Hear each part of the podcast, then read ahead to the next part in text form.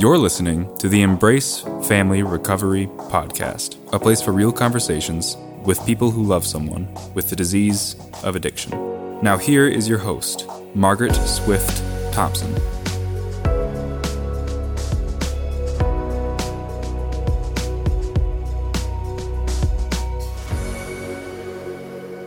Welcome back. Today, Felisha Hunter continues to be the fearless warrior of her recovery and shares the rest of her ongoing journey. We dive into codependency, cross addiction, and Felisha shares an excerpt from her third book entitled I'm a Quitter, which will be available June 2023. We get a sneak peek. The Embrace Family Recovery Podcast.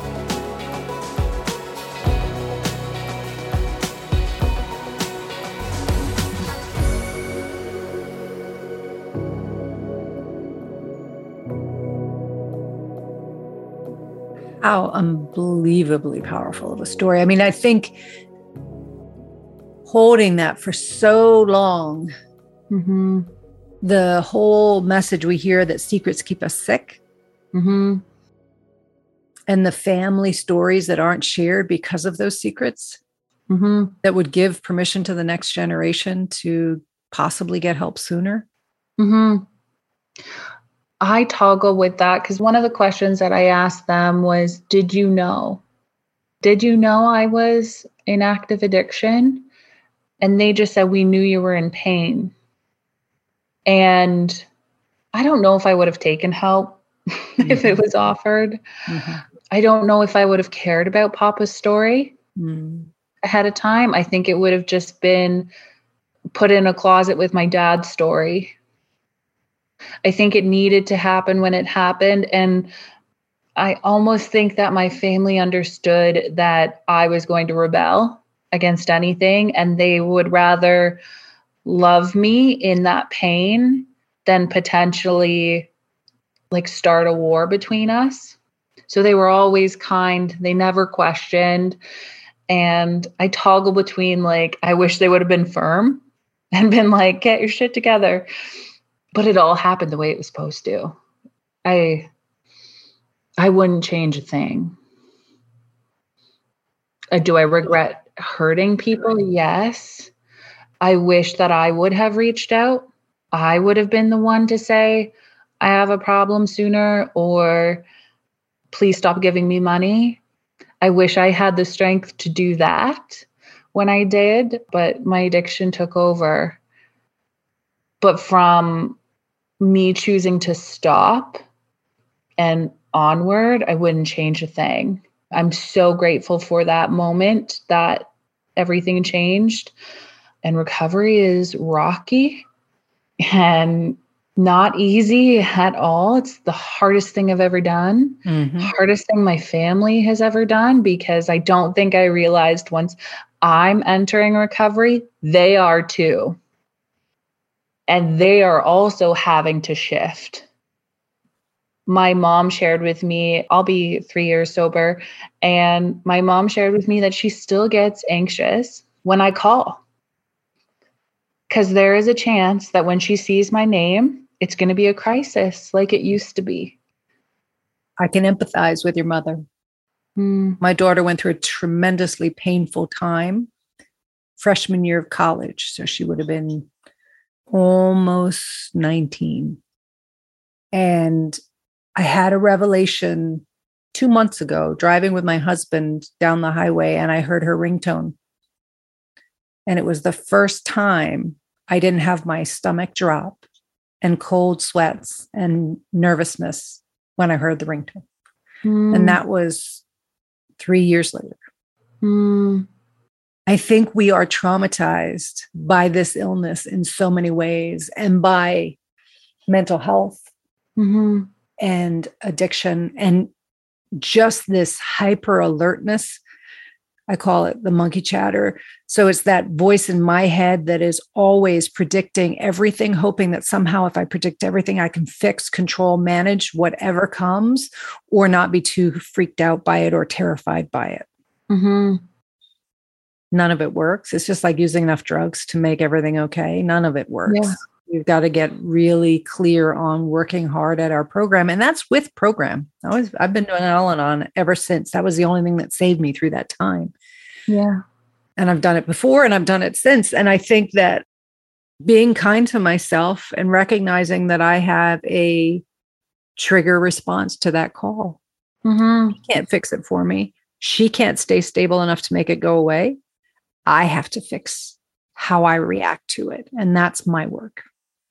Yeah. My mom and I have met halfway on it. And now that she's talked about it, I'm like, what would help? And so now I text her do you have time to talk right now? And this is the context. I want to catch up. Or I had a really bad day at work. If you have time to call when you're in a good space, could you call? So I give her context of the call and let her choose when she's in a good space. And that's so hard. Cuz I think I think I thought that I owned my mom. And that my mom is here to serve me. And so if I call her at 2 a.m., she's supposed to answer. If I get arrested, she has to bail me out. She's my mom. That used to be my thinking. Don't you think that's your disease? Totally. Absolutely. As a rational human being not under the influence, is that how you feel? No.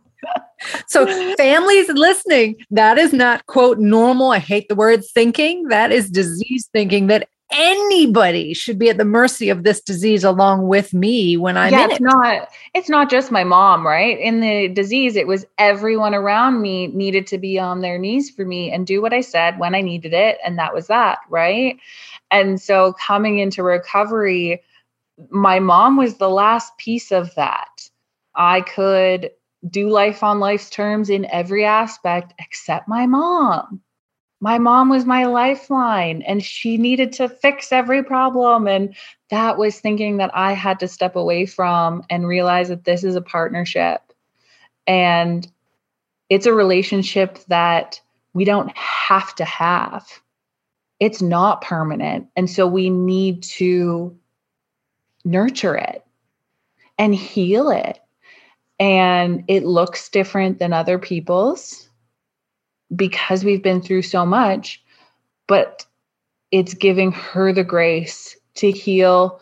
It's meeting each other halfway with whatever makes sense for us. And it has been a long process, but it's kept my mom in the picture. Me stepping back and dealing with my own stuff and treating her like a partner, like a friend, like somebody I'm in relationship with versus someone who's has to serve me because they gave birth to me? What's that's terrible thinking right? I also think, in fairness, that it's a mother's journey to recognize they are not the one to fix the boo boo, even though as a child, that's exactly what we did. And that our own codependency and need to feel like we can make things better. Mm-hmm gets challenged regularly by the disease of addiction and mental health mm-hmm. Mm-hmm. because we can't. And that is one of the hardest things to internalize and learn to then be able to show up differently for our child. Yeah. Our adult child, but our child. Yeah. And I think it, in going with that, it helps my mom if I can hold my own hand. If I can figure out my own stability, and figure things out for the most part on my own. And now our conversations are just sharing. There's no dependency for either one of us to fix anything. Usually it's just a catch up now. And these are the decisions I've been making and whatnot. And there's no fixing needed on either part more autonomous in the relationship and able to come together in connection rather than dependence, which is beautiful. And that shows your work. Mm-hmm. This podcast is made possible by listeners like you. I have some amazing news. On March 22nd at 8 p.m. Eastern Standard Time, Sandy Swenson, the author of Many amazing books, including my favorite, Tending Dandelions, will be joining the Embrace Family Recovery Coaching Group and sharing on the topic of We Have Power. For 18 years, Sandy Swenson has been a powerful voice for parents living in a place where love and addiction meet. Register to spend time with Sandy and be with others who are on the journey like you. You're listening to the Embrace Family Recovery Podcast. Can you relate to what you're hearing? Never miss a show by hitting the subscribe button. Now back to the show. So, sober three years, Mm-hmm. you wrote your first book, but you've also written a second. Yes. And I just finished a third. Yeah. You just finished a third? Mm-hmm. My gracious. Yeah, it'll come out in 2023. But my second is called Internal Bleeding. And that is about This is about active addiction and codependency and recovery from both. So, what I found was when I got sober, sobriety isn't recovery.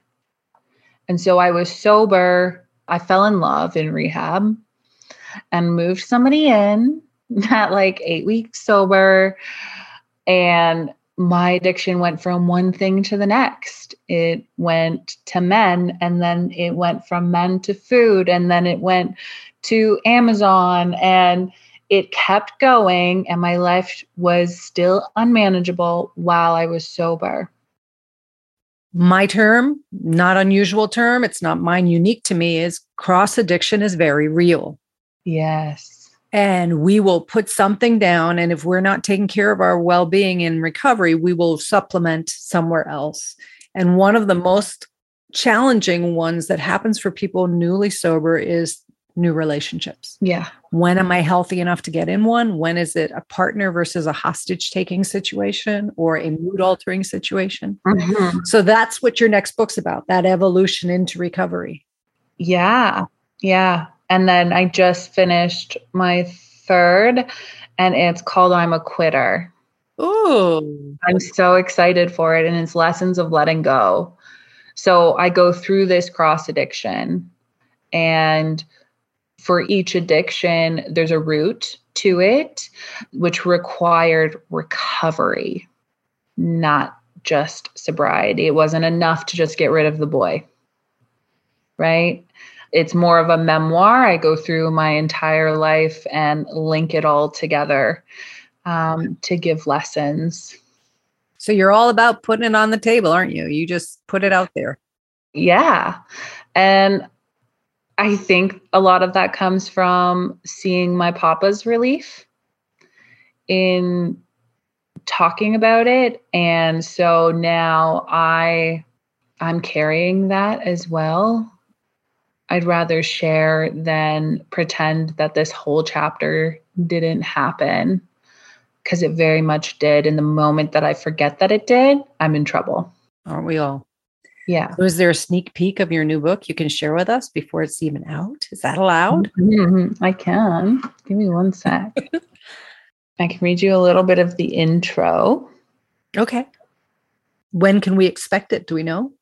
Most likely June. Okay. Summertime. I really appreciate that your journey with your writing and your recovery appear to represent the thing we hear a lot in the rooms, which is like we're onions and we're peeling away the layers. Because it sounds like that's what this evolution with your books has been. It's Yeah. They just kind of go deeper, each one, right? Okay. So it has taken me 29 years to understand that quitting is not at all what they teach you growing up. When I thought of quitting, I thought of losing, of not being good enough, too weak, too small, too dumb. We are not meant to carry everything with us, as if my next achievement takes away that race I couldn't finish last year. What a boring world it would be to be good at everything. And not only that, but there is also no possible way that we can collect all of the accolades this world has to offer. Yet we spend our lives trying. We chase so many moments or run down so many paths because the finish line could be something that gives us value. I've had so many chapters of my life that have brought me more peace, greater purpose, or completely saved my life, all by quitting. Now, this didn't mean quitting things out of fear or laziness. This means the power of letting things go that no longer fit my life. As I take you through my awakening of releasing chapters, people, and moments, I want you to take inventory of your own chapters. Which ones are you holding on to? Which ones have closed? And do you have resentment about it? It was a perspective shift for me when I started to view quitting as a skill. No different than choosing which gym you prefer, what vegetable you want to serve with dinner. You don't panic in those situations and feel the need to cook every vegetable there is. You choose one, pick a recipe, and hope for the best. Or you choose a vegetable that you've cooked before and have all the ingredients to complete. To follow this analogy, I want to express that there is no wrong vegetable to cook. But if I keep burning my Brussels sprouts, why the f would I keep choosing them? Why do I want to make them so bad? Do I even like them? Once I started to question myself like this about the choices in my life, I realized the intent behind my pursuits had nothing to do with my soul's path. I don't like Brussels sprouts, so I don't make them anymore. That's the beginning. That's so exciting. And it's such a concept that will be so feeding of souls, both on the addiction side and the family side. Mm-hmm. That full sense of control is very alluring. Mm-hmm. Yeah. I love Brussels sprouts. I'll eat your Brussels sprouts. yeah. And like letting go of substances, I guess, right? And what substances meant to me. Mm. Letting go of the concept of them I had to find a life that I loved more than substances. So you can see how this was a chain, right? I needed something that I wanted more than death, found it. And I needed something that I liked more than drugs. And I have that today. And what is that? I have a lot of peace today, which was very uncomfortable for the first little bit in recovery, right? Being alone with yourself. I have an identity. And the biggest piece of my recovery was recovering that. Who was I? Who am I? What do I actually want to do? I was in my master's and I have two degrees and all of this. What was I doing that for? Did I actually want that or did I want something to give me meaning? That's what I wanted. So I dropped out of my master's. And now I can coach people in recovery I'm writing. I left my agency job to start a business and I'm doing it. it's and your business is called Recover My Soul. And under that, I have a podcast called Ouch That Hurt, which you will be on. I will. And then I have my books, coaching, and I hope to be doing workshops and things like that keynote speaking, that kind of thing. So, kind of just building a network that feeds every part of me. And I don't have to just creatively write in the dark where no one's going to see it, right? I can be loud and I can share my journey and it's never ending, right? There will be another book after this one that tells you how to hold on to things or something. Like that's recovery. There's no destination, just going to keep evolving. You are fearless and you are inspiring. And I appreciate so much that you not only share through your podcast, but you share in writing, you share in your coaching. I mean, you have something to offer somebody no matter how it works for them, which is mm. beautiful. Mm-hmm. People can read in the privacy of their home. People can listen in the privacy of their home. People can get connected with you if they want to work with you. Mm-hmm. How do you care for yourself today when in the past we know from your story mm-hmm. what you did to numb, escape, mm-hmm. care for? What's different today? I think I've built a relationship with my emotions and so they're kind of like visitors. I guess. And I can sit with every single emotion. I can sit with myself in a panic attack and not need anybody else but me. I can hold my own hand today and know that it's temporary and not make permanent reactions based on that one emotion. I don't have pain today like I used to so the emotions aren't as visceral they just come and go and i flow through them giving back and helping others using my voice i become sick or unwell when i'm not being authentic when i'm putting myself in a box or i'm performing or pretending to be something that i'm not putting myself into social situations i don't want to be in I was a partier, but that people automatically assume that means I'm social. I am actually better one on one. I like intimate settings with friends. And so respecting that and setting boundaries. I have a lot of alone time, moving my body, all of those things, but doing all of those things without expectation. So I'm not moving my body to get a six pack. I'm moving my body so that I feel good mentally. I'm not meditating so I can, you know, manifest a thousand dollars. Like I'm not doing things with expectations. I'm doing things in the moment. And that has released me from a lot of pressure. Are you still active in recovery? I am not in 12 step right now. I haven't been for about a year because I was finding I needed to heal my codependency.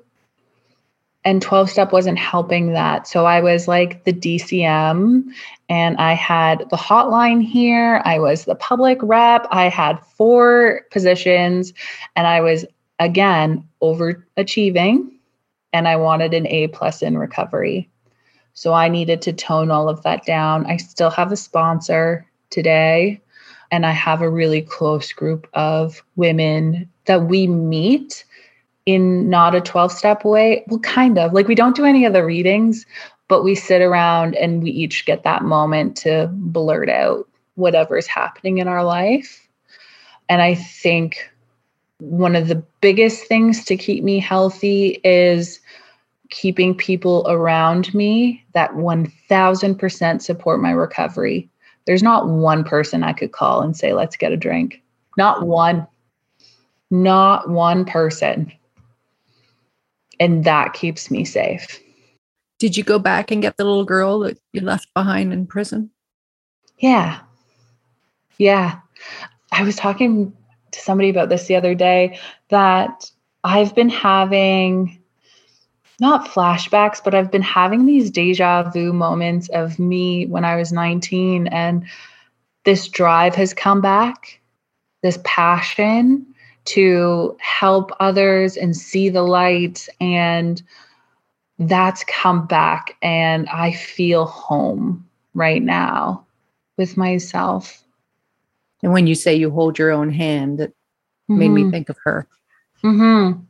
Yeah that whole chapter feels so removed now. It would have been, I guess, five years in August since I was assaulted. So far removed, but yet such an important piece. Well, and you've shared with me that you've done a lot of work therapeutically. Oh, yeah. I still do. I did really intensive therapy just because of the intensity of my trauma, too. It's not something I want to share in a 12 step room. But instead of just using that as a cop out, like I just won't deal with it then, I've found other ways to heal those pieces. So I do really intensive therapy. I literally had interviews for therapists. I needed the right one that I was going to go deep with. And we were going to do this long term. And we've been working together for two and a half years now and I, that's been a really important piece yeah i respect that you interviewed them i tell clients all the time do your research ask the questions mm-hmm. you're the consumer and you have specific needs, they may have ideas of things to help you, but you need certain things and to ask those questions. Mm-hmm. So I think that's very healthy that you found that person through doing that work. Mm-hmm. I had a therapist who was so intrigued by my story that he was invested in the storyline and not so much what happened to me. And people can get lost in dangerous offenders and true crime and all of that, that they become then intrigued and I'm removed from what happened to me. And so it's been very hard to find people to share that with in a safe way. But I've, yeah, I've found my people. And I continue to because I'm doing this authentically now. The right people are just kind of flow. Like I met you, right? Like those things wouldn't have happened if I wasn't in alignment with who I am today. I agree. I agree that my language, our higher power, puts people on our path mm-hmm. at different times in different ways. Mm-hmm. And um, I thank you. I thank you for coming on and sharing. Your podcast is called Ouch That Hurt. Mm-hmm. And you're the author of now three books. Mm-hmm. So exciting. I will make sure we have all of those links in the show notes so people can find you and can talk to you and listen to you on your podcast. Mm-hmm. I'm grateful to Felisha Hunter for being a guest who was willing to share her experience as an adult child of an alcoholic, a recovering addict, and a strong trauma survivor. To learn more about Felisha and the great work she does in her coaching, to find her books, please see the show notes where I have included all information regarding Felisha Hunter for you to locate and find resources for yourself on this journey. I want to thank my guest for their courage and vulnerability in sharing parts of their story. Please find resources on my website embracefamilyrecovery.com. This is Margaret Swift Thompson. Until next time, please take care of you